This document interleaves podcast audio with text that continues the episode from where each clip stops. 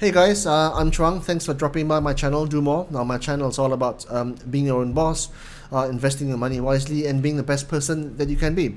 So, today I spoke to a, a very amazing person called uh, Professor uh, Dr. Teo Soo Hwang. She's a woman of science, but she's also doing amazing things in the field of cancer research uh, in Malaysia. Now, she's doing some amazing things in the context of uh, cancer among Asian people and Malaysians in particular, which is a field that not much is known about in the world. If you like this video, please share it, comment on it, and tell me what you think in the comments below. Thank you very much.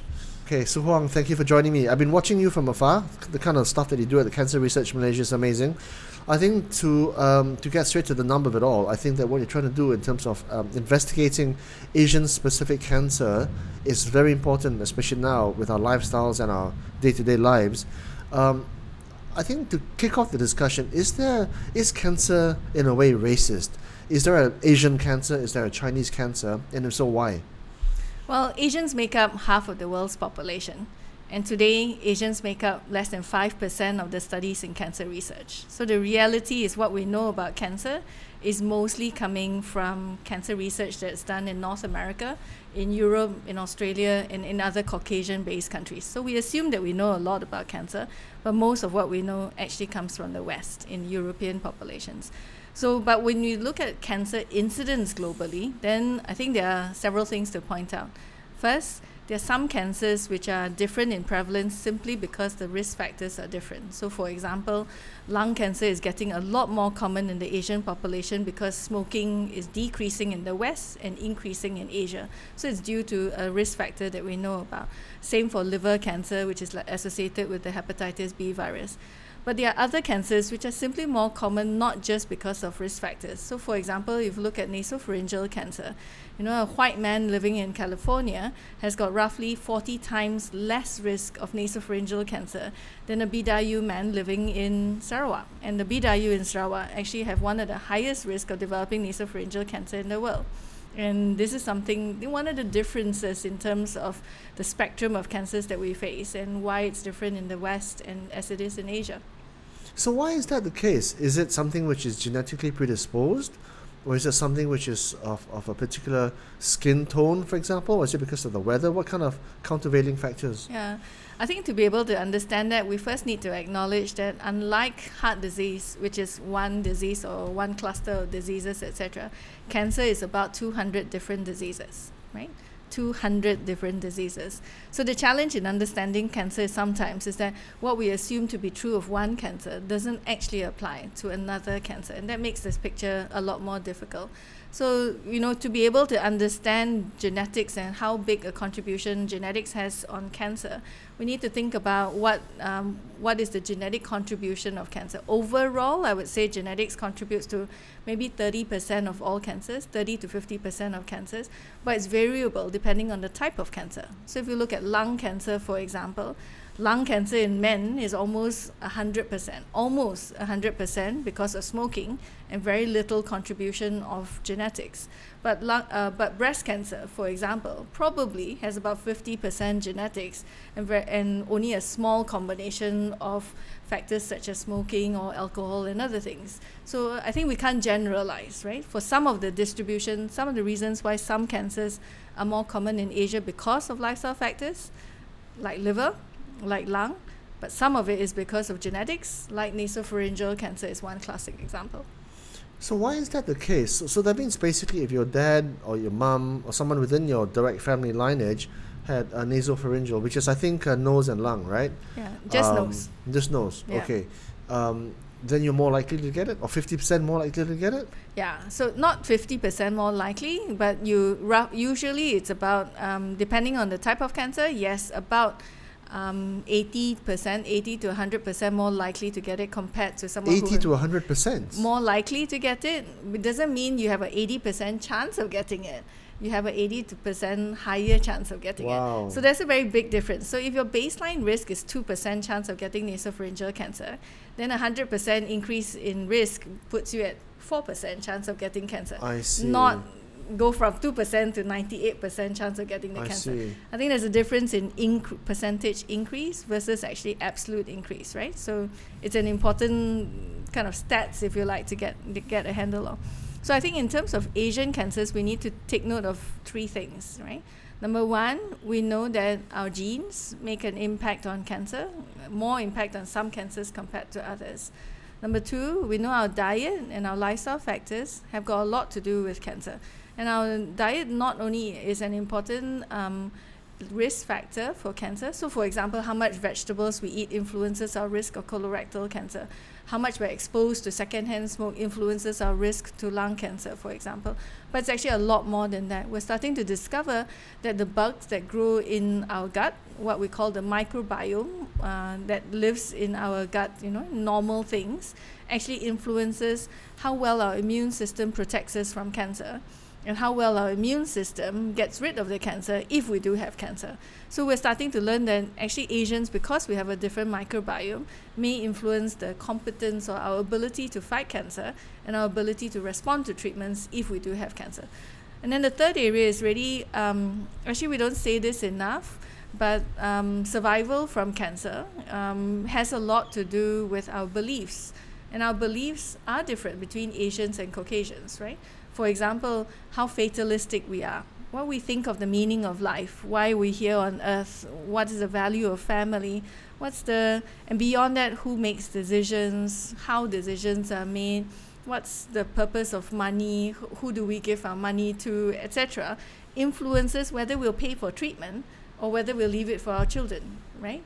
Whether we're prepared to go for screening or we would rather go and have a have a family holiday sometimes our beliefs influences not just not just our risk to disease, it also influences our propensity to get cured from a disease.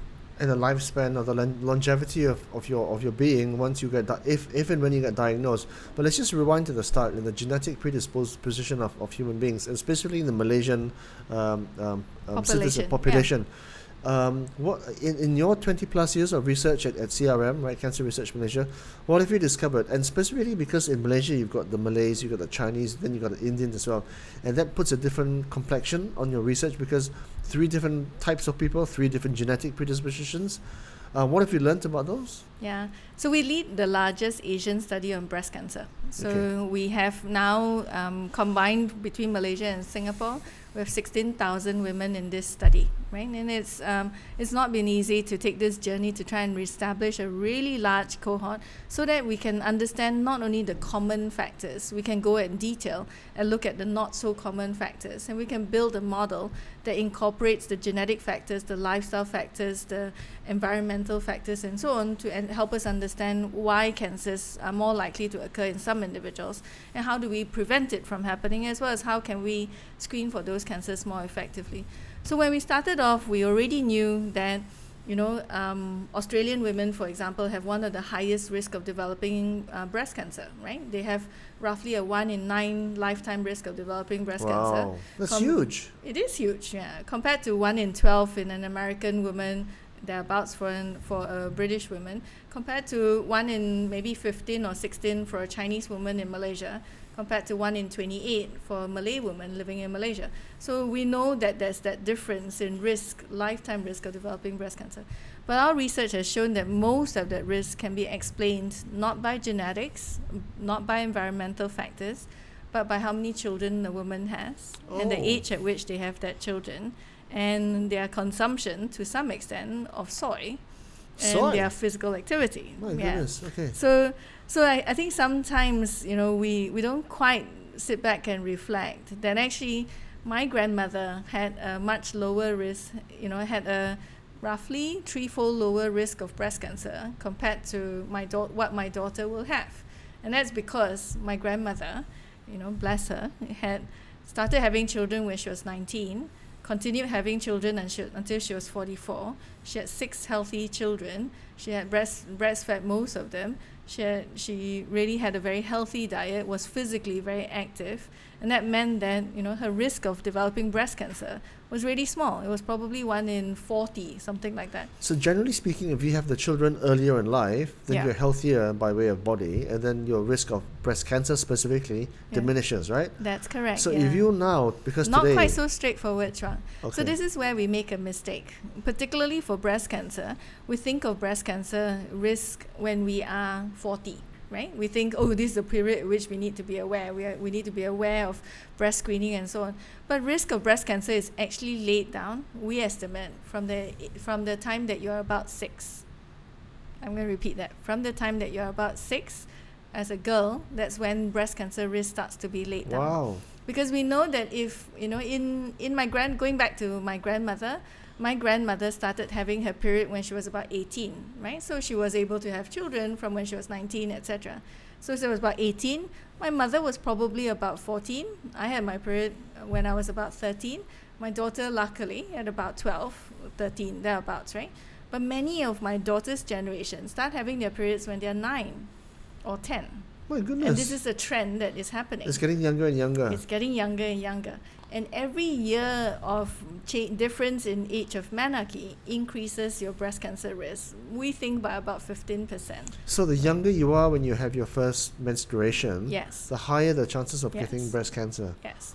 So, so, so, so it's really weird, but you know, to be able to understand a disease like breast cancer, you can't just study that disease in women in their 40s. You have to try and understand at the population level why is the age of menarche changing? Is it because of health, too healthy diets? You know, there's one hypothesis which says that women are girls are just getting diets which are way too healthy, and because they they are too healthy, they're able to be reproductive at a younger age, right? And and that's a maybe a good thing. I don't know, but what the consequence, the biological consequence, is that when they have their periods at a young age, their periods are really erratic. Their cells undergo a lot of hormonal changes, and that changes the nature of the breast in a way that then transpires much later on to a higher risk of cancer.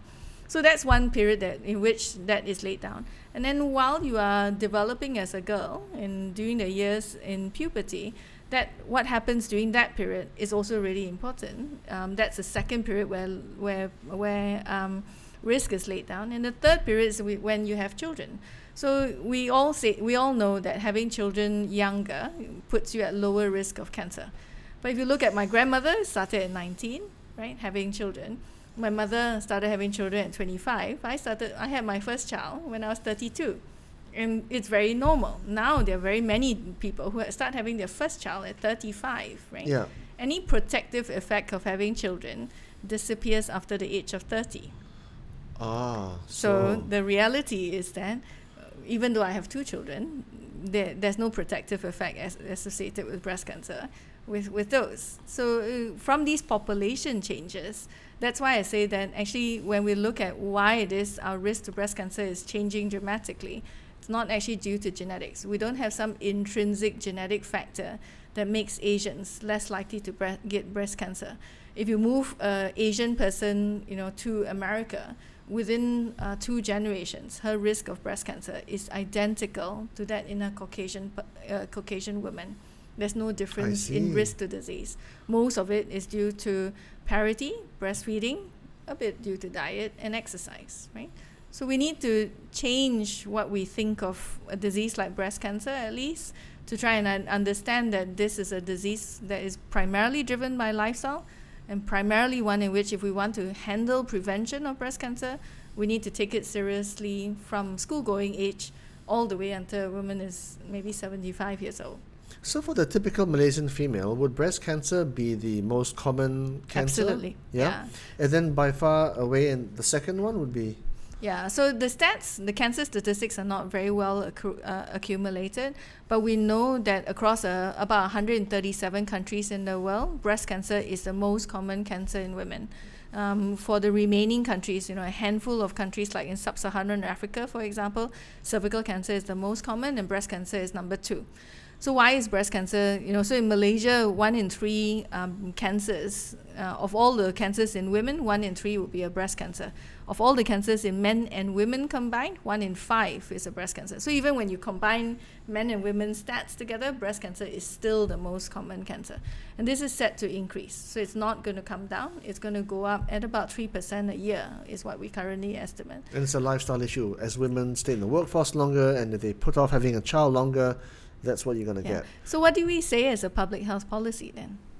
What do you say to Yeah, a woman from a public health policy? Because obviously I'm in a generation that wants you know female equality for women. Yeah. We need to have women in the workforce if we're going to try and get Malaysia out of an income trap, right? We need to have a more economically productive workforce. We can't ask women to just stay home and have kids. We have to get them into the the system. So how but there's, are we there's going to do that? consequences in terms of having that potential risk happen to you. That's correct. Yeah. So obviously that's that's a conundrum that can't be solved that is a overnight. common, yeah.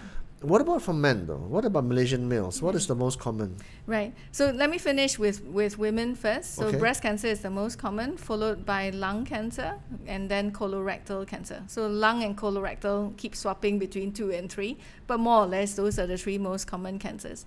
And in men, on the other hand, lung cancer is already number one or number two with colorectal cancer. And then nasopharyngeal cancer might be third or fourth or fifth, somewhere along the top five within the country. We have problems with cancer statistics in this country because there's no mandatory reporting of cancer. That means that if you have a dengue case, for example, the hospital is required by law to report that dengue case or malarial case or HIV case or whatever. That's mandatory reporting. But cancer reporting is not mandatory, which basically means that we have very bad cancer statistics. We don't have accurate data. And for example, if you want to kind of cite cancer numbers in this country, as of today, we're 2019 at the moment, we only have cancer statistics published until 2011. I know there's a working draft for the cancer statistics from 2012 to 2016, but we are way behind in terms of cancer surveillance. We do not know the numbers of cancers that we have in this country. So without getting to the whys and wherefores of why that's the omission, what is the informal uh, conclusions where uh, cancer um, prevalence is, is where Malaysia is concerned? Yeah, so I, I think um, guesstimate would be to say that we probably have about 35,000 new cancer cases a year. Every year. Yeah, 35 to 40,000 new cancer cases per year. As a Right. percentage of population per capita, where does Malaysia sit on the cancer occurrence level? Um, not low, not high. You know, and I think um, it's it's misleading to kind of talk about whether there are more, whether there are areas that have a higher prevalence of cancer versus lower prevalence of cancer, because cancer increases with age. So cancer incidence is very related to the demographics of your population. So in other words, for a population like um, Japan, Yeah. they have a very high cancer incidence, Really? and that's because most of their population are It's over the age of 65, right?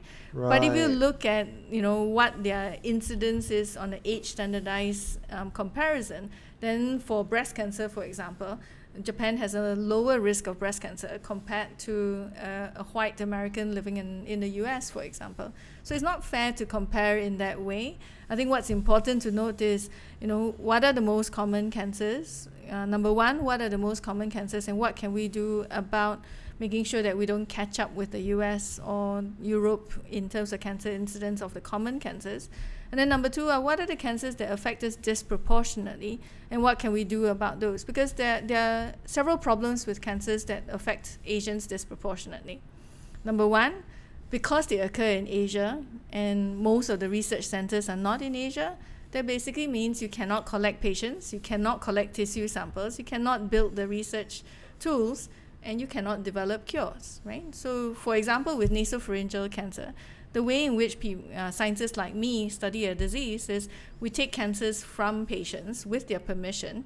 We grow them in a lab, for example, we make them into cancer lines. We grow them in an animal to sh- see how the cancer grows. We knock out certain genes, we put in certain drugs, and we test in those models to see whether we can, you know, kill those cancers more effectively. And we do that in animals because it's much faster.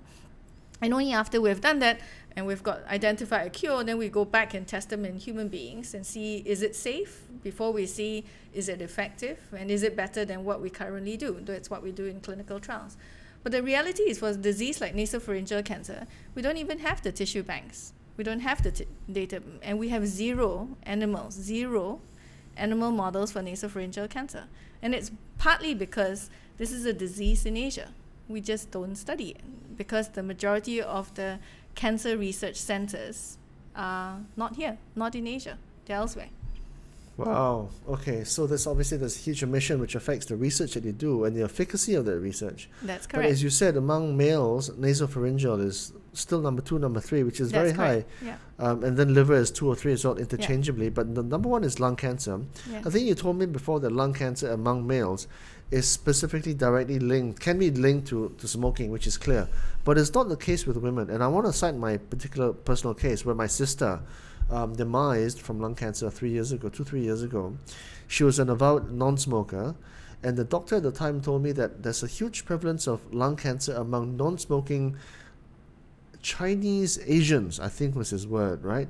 Now, why is that the case? Yeah, Chang, I'm really sorry to hear Yeah. about your sister.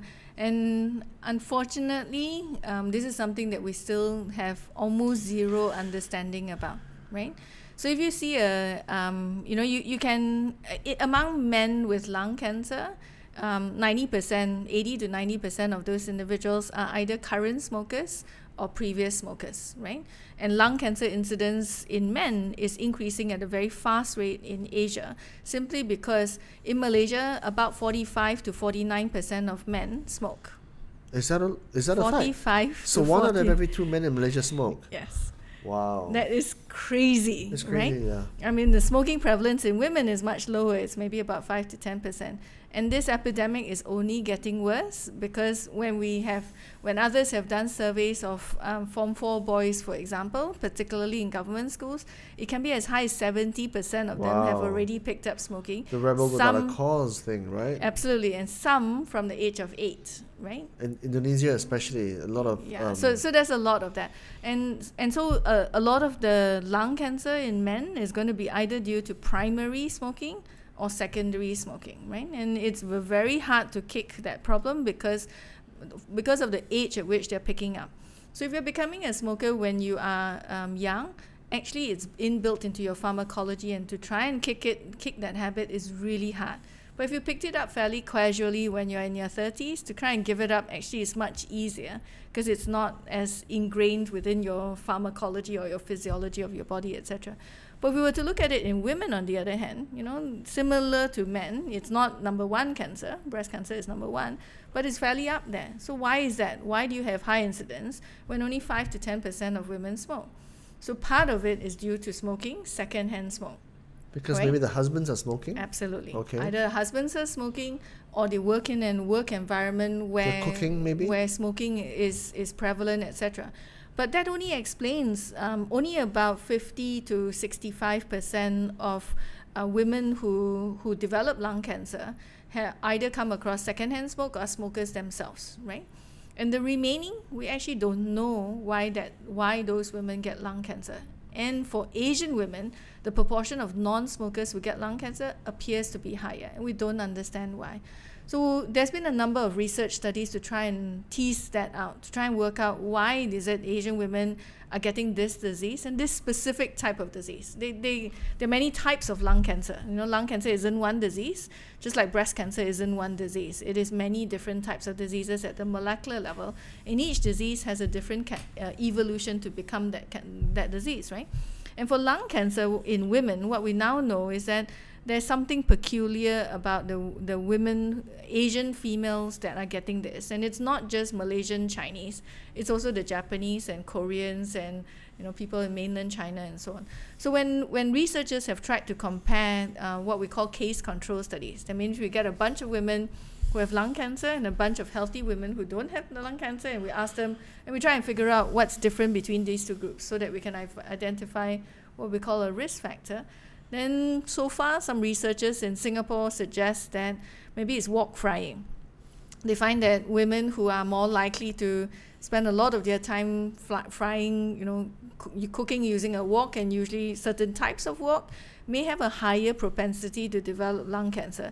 But the excess risk is only very small. It accounts for a very small proportion of the lung cancers that occur in Asian female non-smokers. So the research is still open. It's an open-ended question, and we've been trying. I mean, at a personal level, I've been trying to crack at this nut for for some time, with no resources as well as no manpower. But I've been trying to figure out how do we do this better? How do we get a handle at lung cancer right, really trying to understand what goes wrong in the in the lungs of Asian women that makes them more likely to develop lung cancer, right? In this particular type of lung cancer. And we haven't figured out how to do it. So, very recently, we started a research program to see whether we could um, take lung tissue and try and work out what went wrong in that lung tissue. Because if we understand what goes wrong in that lung tissue and what was the source of an external factor that changed the genetics of that lung tissue, we could begin to understand, you know, what might be the the what might be the external factor that caused that that cancer, right? So a very good friend of mine, Nik Serena, who's a geneticist in Cambridge, had this really nice analogy of how she described looking at genetics, right? Which is that you know, imagine I'm sure you've done this. You know, you've gone to the beach and you've seen on the beach, you know, lots and lots of footprints, right? But you can immediately look at that and say, oh, um, uh, adults have been here, children have been here, and a couple of birds have been here as well because you can see the footprints in the sand, right? So in the same way, an external agent that mutates the DNA of a normal cell and makes that DNA now abnormal and make it grow like a cancer cell leaves a footprint on that DNA, right? So geneticists like me can go in and sequence that footprint and analyze that footprint and, and match make it and say, hey, this was a bird, or this was a baby, or this was a adult male that's about 200 pounds and needs to go on diet, etc. But effectively, we can go and look at the genomes of a cancer and work out what was the mutagen, what was the external factor that caused this cancer to develop. I would love to be able to do that in in for Asian women to try and work out why are Asian women developing this disease. At the moment, I can't figure out how to get normal lungs. Yeah, because obviously you have to get uh, perfectly normal, healthy living lung tissue from a from a living person, and that would obviously be highly invasive and non non permissive, right? At some level. I could Um, ask you for some skin, and you that would- probably might give me some skin, skin. is okay. Some bit of my ear will be fine, but to you know, and then if you're female, so so obviously you're working within limitations, and then there's scientific conclusions, and then there's informal personal conclusions based on your work as a geneticist and as a scientist. What are some, you know, obviously informal conclusions that you come to in, in terms of why Asian females are so susceptible f- to lung cancer? The answer is we don't know.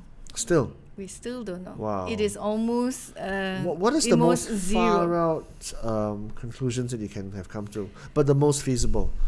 Well, I suppose my favorite um, hypothesis at the moment is that there's something about this, the um, the environment in which we le- live that is a carcinogen, and it somehow interacts with our propensity to in, in our immune system that changes the structure of the lung.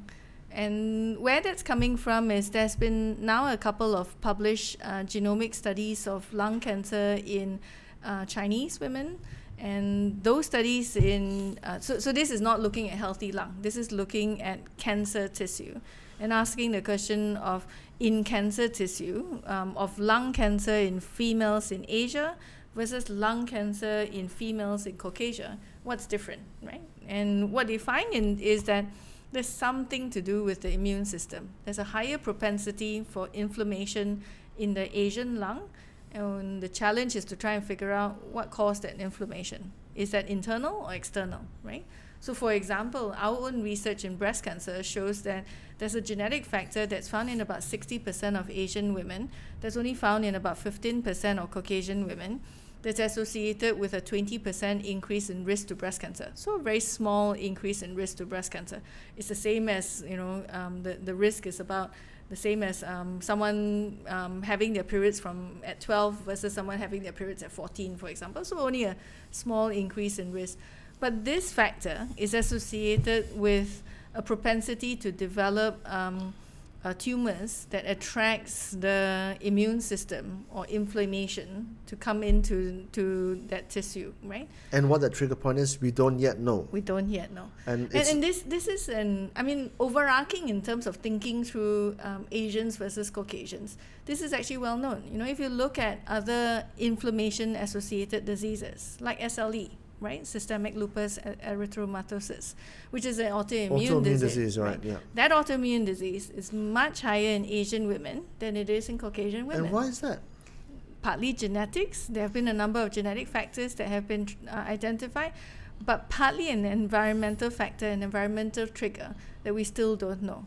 If you look at rheumatoid arthritis, there's some data to say that rheumatoid arthritis may also be more common in the Asian population compared to the Caucasian population.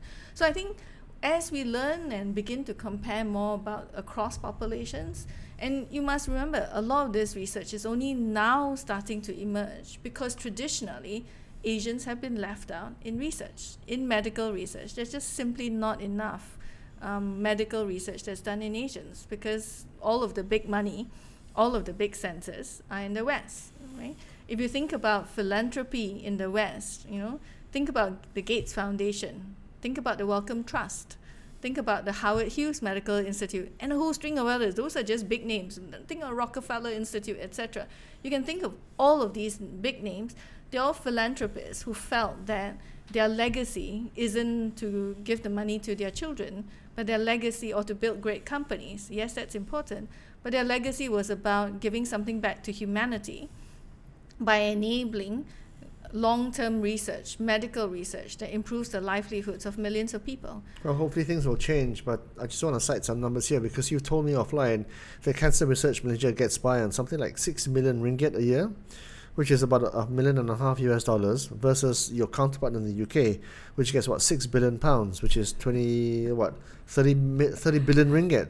Yeah. So I, I don't I can't even do the multiple there, um, but but also well tell me about the the the outlier incidences right, the the facts for example where uh, a male for example 79 years old who might have been smoking since he was 12 years old never has gotten cancer or the or, or you know I, this is basically my father lah. Okay, he's seventy nine. He's been smoking since he was twelve years old.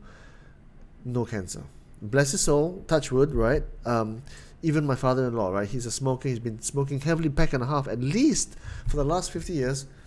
You know, outside in the hot sun, you know, burned by the sun on his motorbike, no cancer. And then my sister, who's not a smoker, bam.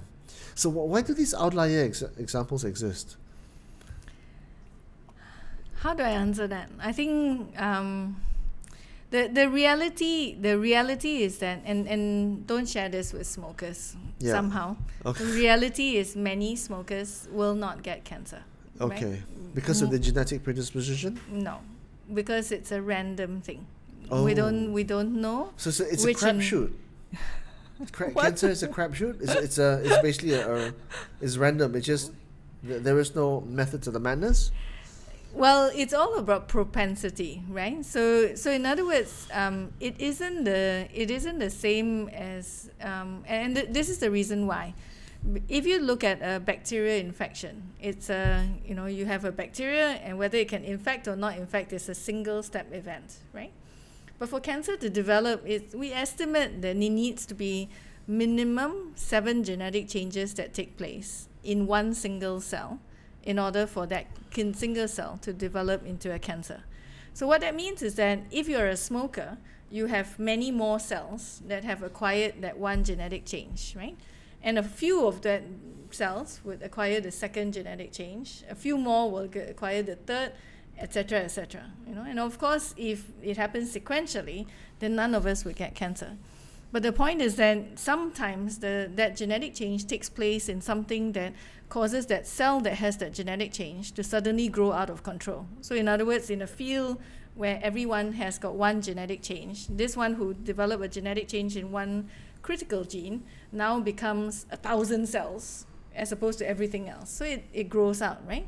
And that thousand cells now occupies a much bigger space, and a subset of those might accumulate a second genetic change, and then a third genetic change, and a fourth genetic change. Each step of that genetic change uh, uh, select selects for the things that gives that particular cell a growth advantage. So what you're basically saying is that um, even though you're a smoker, that's only one of many six or seven uh, circumstances that will contribute to your either you get it or you don't get it. Yeah. So for those who have gotten it, they've gotten have they've had at least six to seven factors that have altered the, the structure of the cell. That's correct. Yeah And most of for smokers, most of all, nearly all seven genetic changes would have taken place because of some a carcinogen that was present in the s- cigarette smoke.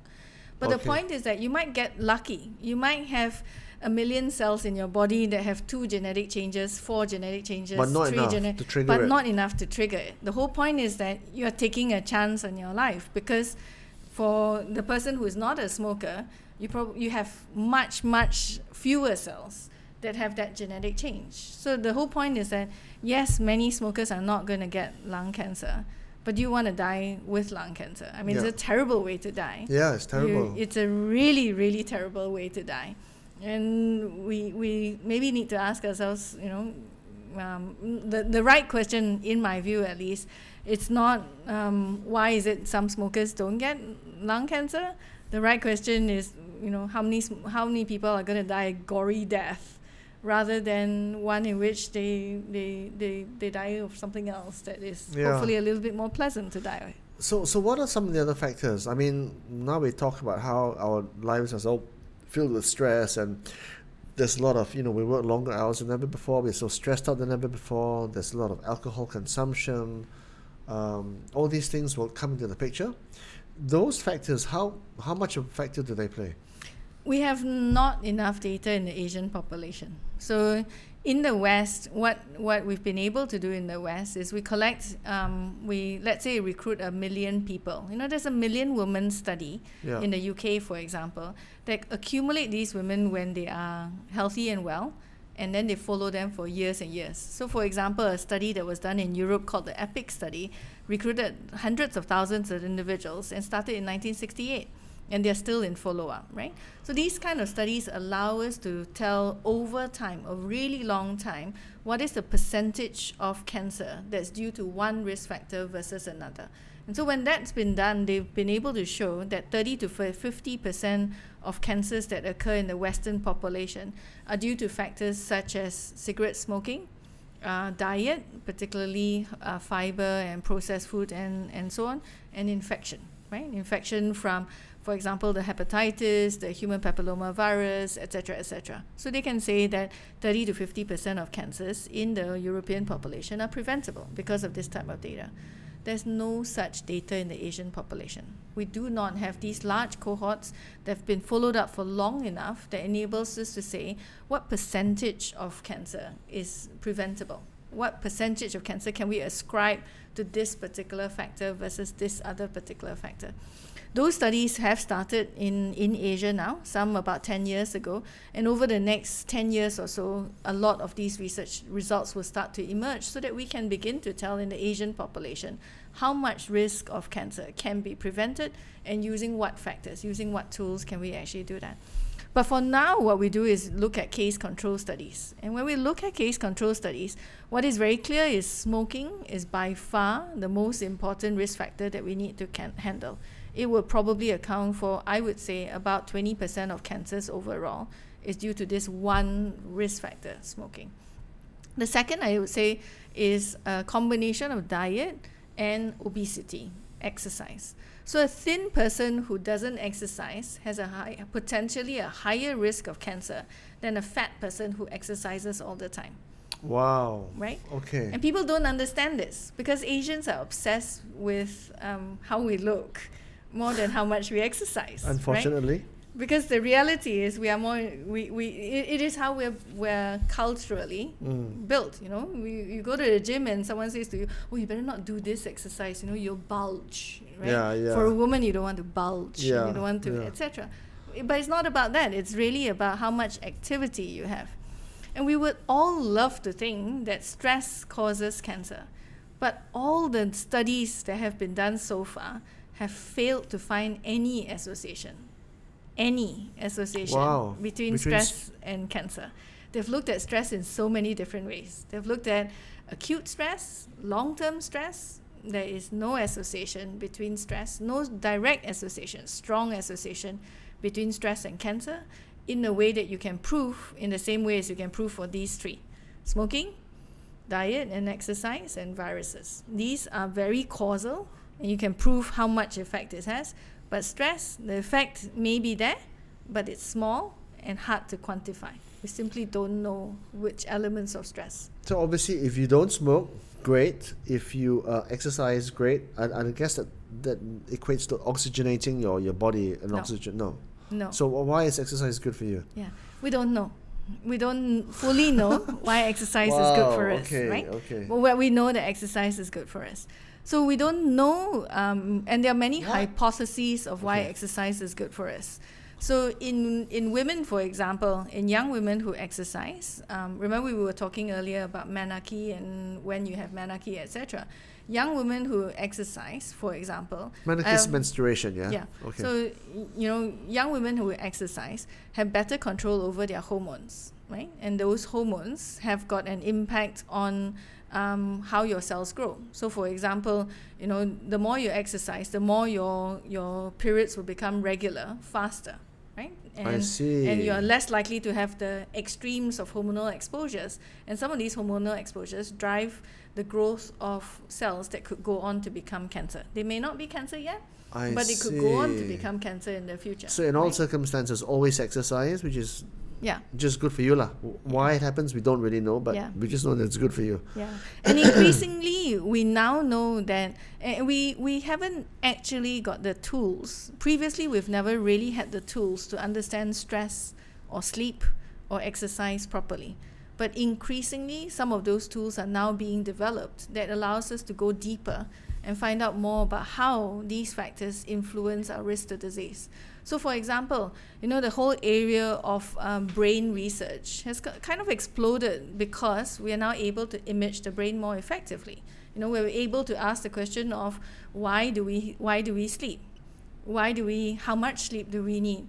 What's the point of rapid eye movement sleep versus non-rapid eye movement sleep, for example?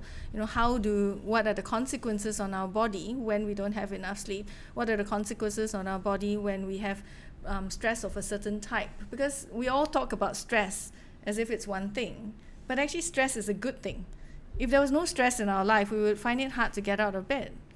But the reality is, stress is a evolutionarily um, built-in process for human beings, and it was created as part of our fight or flight response. Absolutely. Right. Absolutely. So if you have a, if you have no stress, you're pretty much an underachiever. Yeah. and Because your, you immune- never your go immune system weakens, right? Absolutely. So your stress is important, but it's really about understanding what type of stress, right? What type of stress is good for you?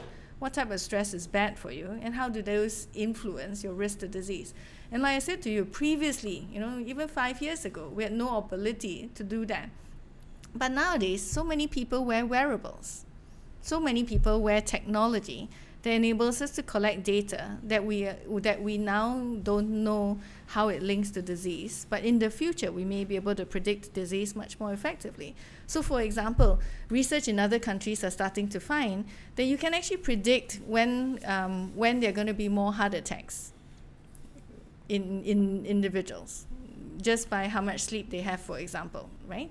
You're starting to know that um, you can predict individuals' uh, propensity to get a heart attack not just by measuring their cholesterol, but by measuring the quality of their sleep, right? They're starting to measure how a patient's immune system is in ability to fight cancer and the cytokines and the hormones that are involved in cancer fighting properties just by measuring other things that are unrelated, not directly related to cancer per se.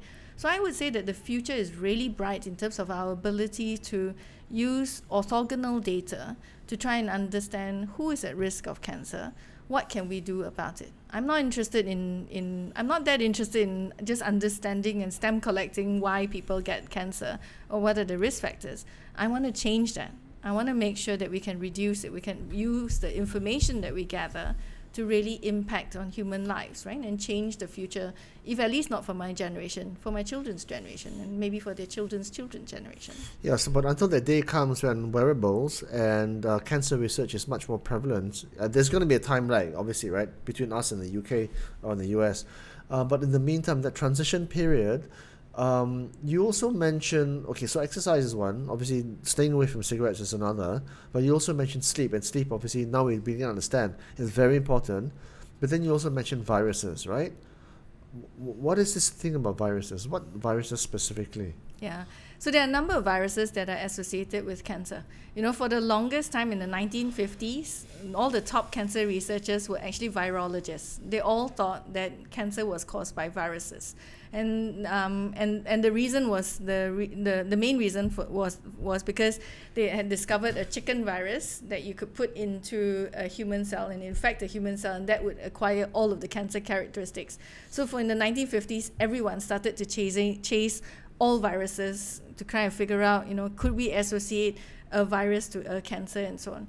But the, when we whittle that all down, you know, from 70 years of research, we now find that number one is human papilloma virus that's associated not just with cervical cancer, probably about 90% of cervical cancer, but it's also associated with oropharyngeal cancer and with uh, some aspects of uh, esophageal cancer.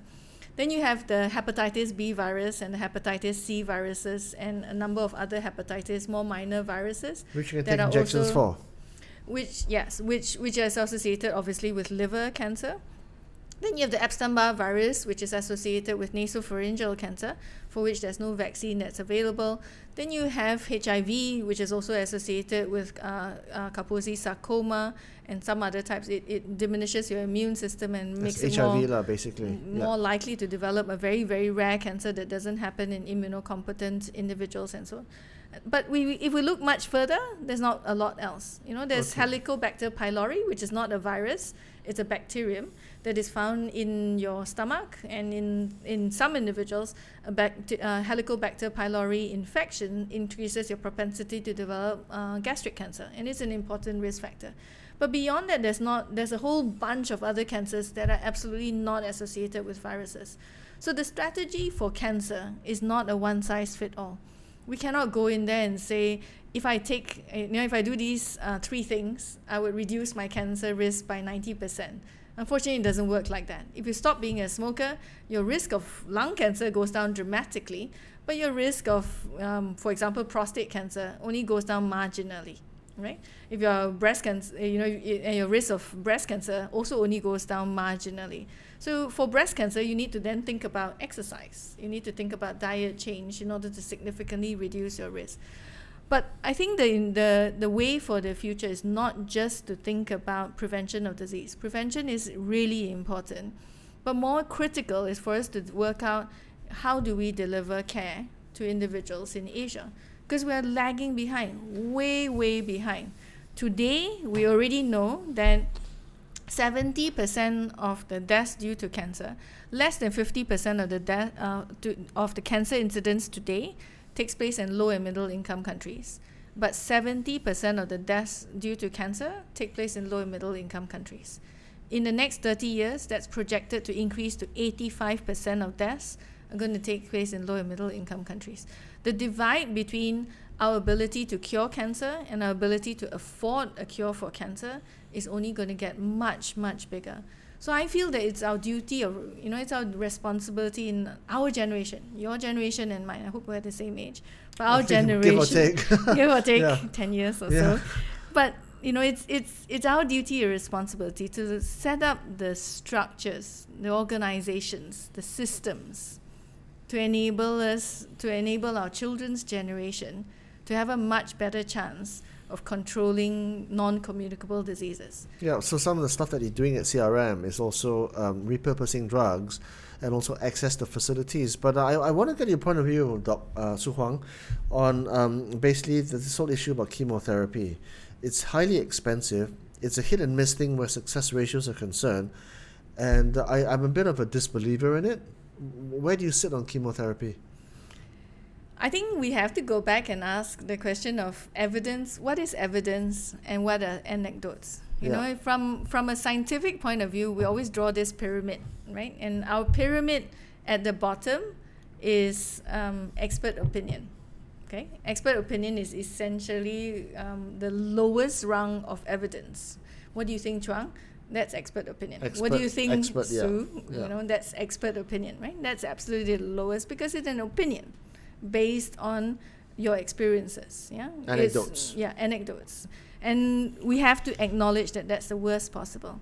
Then after that comes uh, animal studies, where we kind of study what happens in animals.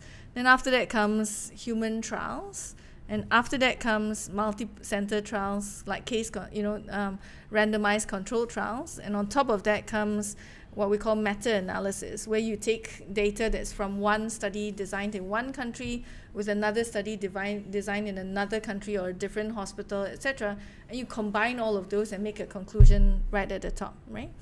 So when you look at what is the data that uh, the medical fraternity works with, the medical fraternity only allows itself to work with the top slice of that pyramid. It only allows itself to take meta-analysis or randomized control trials before it will approve a drug. And we do that because we are duty bound and legally bound to only do things when it, there's evidence based. When we say it works, Take the best quality research and facts. Yeah. Absolutely. Okay. Yeah. So what does but that tell so, you? So, so that research tells you that chemotherapy saves lives. Oh, it does. Yes. Okay. But the incremental benefit of chemotherapy is different for different cancers, right? So what that means is that if you take a disease like breast cancer, for example, for most breast cancer, the majority of the um, benefit, survival benefit, comes from surgery by a long way. To, to cut it out. Yes. Okay. By a really Or to remove way. the entire breast. That's like correct. Angelina Jolie, Yeah, for example. Right. Yeah. Without breast cancer. She didn't have breast cancer. That's right. Right? But preventatively, she took it That's out. right. Yeah. Yeah. So most of the therapeutic effect comes from surgery. Some of it comes from hormonal therapy, and then chemotherapy, radiotherapy, and so on. And only a tiny slice at the top comes from targeted therapy, right? Currently, but that proportion that's due to targeted therapy is only going to increase because as we get better and better with uh, developing therapies or chemotherapy, targeted therapy, immunotherapy, etc., the principle of how we're improving in terms of therapy is not to go at it with a carpet bomb. The way we used to give chemotherapy is to yeah. is to kill everything in sight, Yeah. right? Essentially, it's like a it's a, an It's a carpet orange bomb bomb. It's a yeah. carpet bomb. Essentially, you're killing any cell that is dividing, right? But now what we do is we second generation is to try and understand what is it that is different between a cancer cell and a normal cell and only attack the things that are wrong in that cancer cell. And now we're going third generation. We're targeting only one aspect of that protein that has gone wrong, not all of it. So not all of the ones that are in normal cells. And now we're starting to repurpose how it is that we can train the immune system and so on and so forth.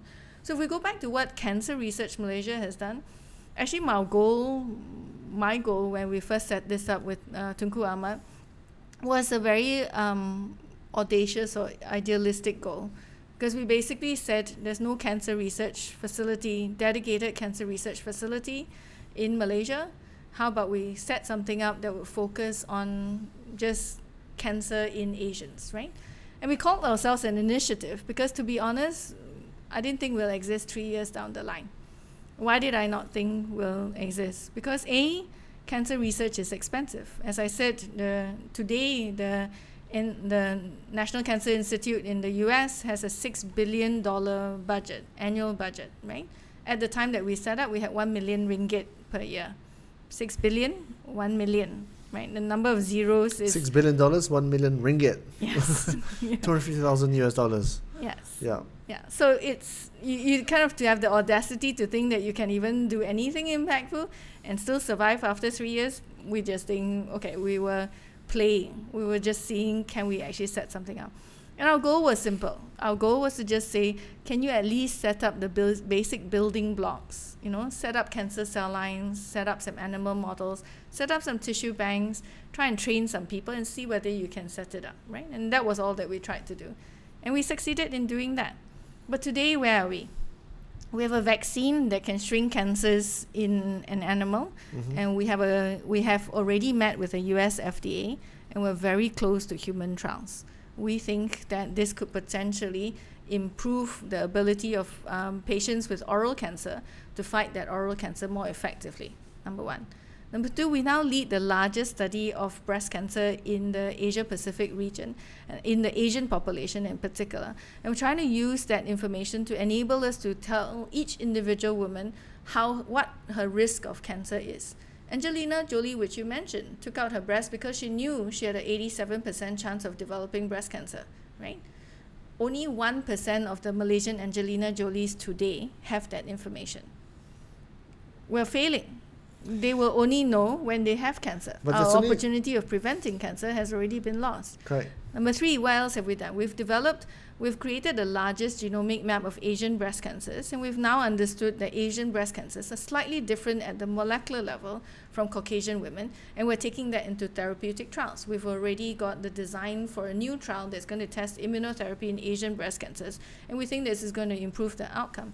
We've been able to roll out genetic services in the country. So previously, it was only available in about four hospitals, and only 2% of ovarian cancer patients had access to genetic testing. Today, because of the program, we now have 23 hospitals that are offering that, and 65% of ovarian cancer patients had access to genetic counseling and genetic testing. So there's, and, and I have a whole string of others that we are doing. But I think the lessons I've learned are, are that it is important to be audacious. It is important to not not succumb to the naysayers Yeah. and just keep at it.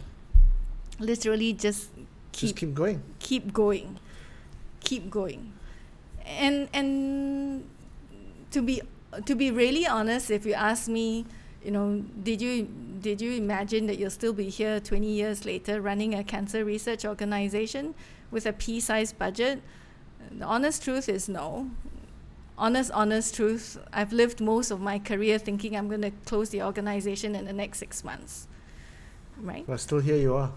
but still here I am. And why am I here? And the and the reason is you kind of need to build baby steps and take people with you on those baby steps. If you tell everyone that you only have money for 6 months, no one will join you. But if you tell people this is where we need to get to and this is where we're going to where we're to land up. And you keep producing results baby steps. You keep showing that actually I can do I can set this up I'm not bad. And then you set your goal that much further and everyone looks at you and says that's crazy. You've got no budget no people. How are you going to get there? How are you going to be internationally significant? We went from let's just start something to let's be nationally significant to let's be internationally significant to let's change the lives of people i mean that's That's big. that's crazy Yeah. Chuang. It was never my ambition. Yeah. My ambition was to be a good wife and a good mother. It was never my ambition to be a scientist. But sometimes life gives you lemons. Well, I mean, you're always destined for, for, for great things because you were in Cambridge and you, you took a first. So obviously, you shouldn't have become a housewife because it would have been a criminal waste of your talent. Um, but I mean, that's only part of the equation because there's also access, there's also cost of, of the, the treatment, yeah? At the time, two and a bit years ago, uh, the experimental drug for lung cancer for my sister, there was going to be five doses, I think, and each dose is about 16,000 ringgit. Nobody can afford that except for the Tan Sris of this world. Yes. As I So- said, the gap between um, between what we can do and what we can afford is ridiculously large. It's out of s- and it is going to get worse, right? It's going to get worse. It's going Yeah. to get worse. It's only going to get worse. But sometimes we need to reflect how we got here before, you know, I, I suppose I'm a very analytical person, right? You kind of need to reflect how you get there first, what the problem is. You need to understand the problem before you can find the solution. And the crux of the problem is the social equation that we currently have with the pharmaceutical in- industry, right? Th- This is a social contract. It's a social contract that we don't talk about a lot.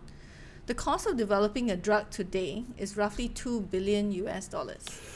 Okay. So you have to ask which government is going to pay 2 billion US dollars to ve- develop a drug for even a disease like nasopharyngeal cancer, right?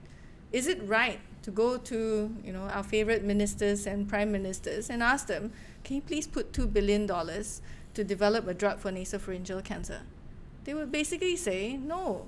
Because A, it's long term, B, it's high risk, and C, it doesn't deliver during my political lifetime Yeah. Right? So essentially, it's not going to happen. So the reality is the co- social contract that we have with the pharmaceutical industry is you take the risk, Well, they get to pay for it. They get to monetize it. Absolutely. They get the patent protection and therefore they need some way in which they can to recoup the ROI money. that. Yeah. The ROI that that's right. So so I think there are starting to be questions even in high income countries like the UK and the US about the patent situation and the patent contracts, the patent duration.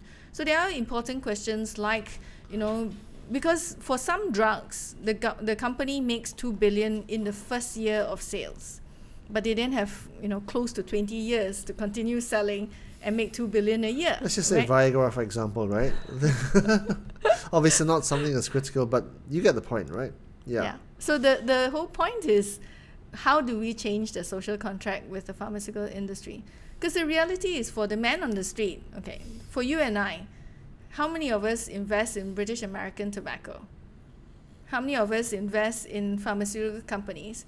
Because these are the companies that give us a high dividend yield. We have no qualms making money in a capitalist world, but when we have, when we need the drugs, we then say, "Oh, these terrible companies! Charge us how so could much. Yeah. how could they charge us so much of an arm and leg?" I don't have an answer yet on how we're going to get there.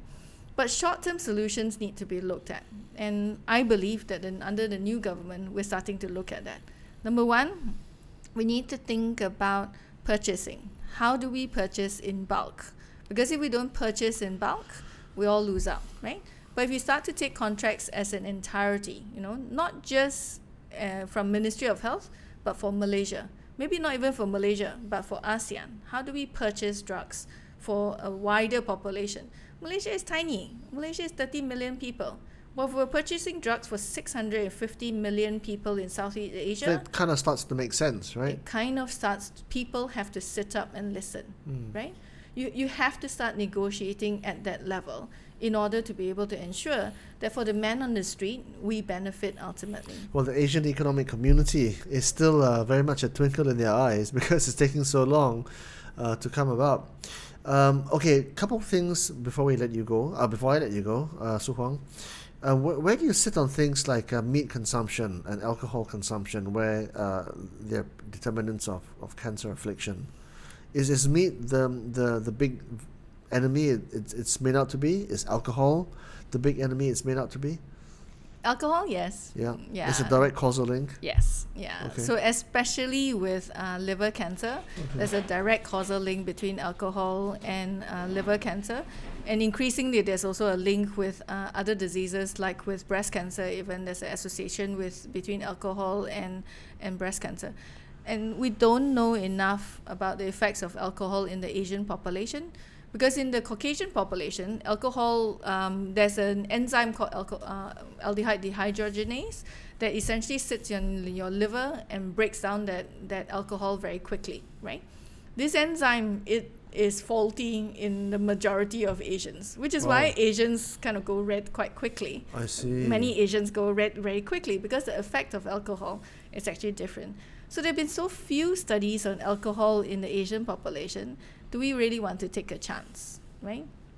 There are two ways of looking at it. Um, one is to say, oh, don't be so boring and don't drink at all and be te- you know completely dry and boring, or you know take a chance and you never know what happens until the future. I would say there's a third route. The third route is probably do things in moderation, but fund research in Asians. Yeah. if there's one message that I would you know really like to say is we cannot make decisions if we cannot make decisions if we don't know enough about the circumstances, right? And the reality is, as much as I can expound my uh, views on various aspects of cancer, much of that is still at the expert opinion level, simply because there isn't enough research in Asians.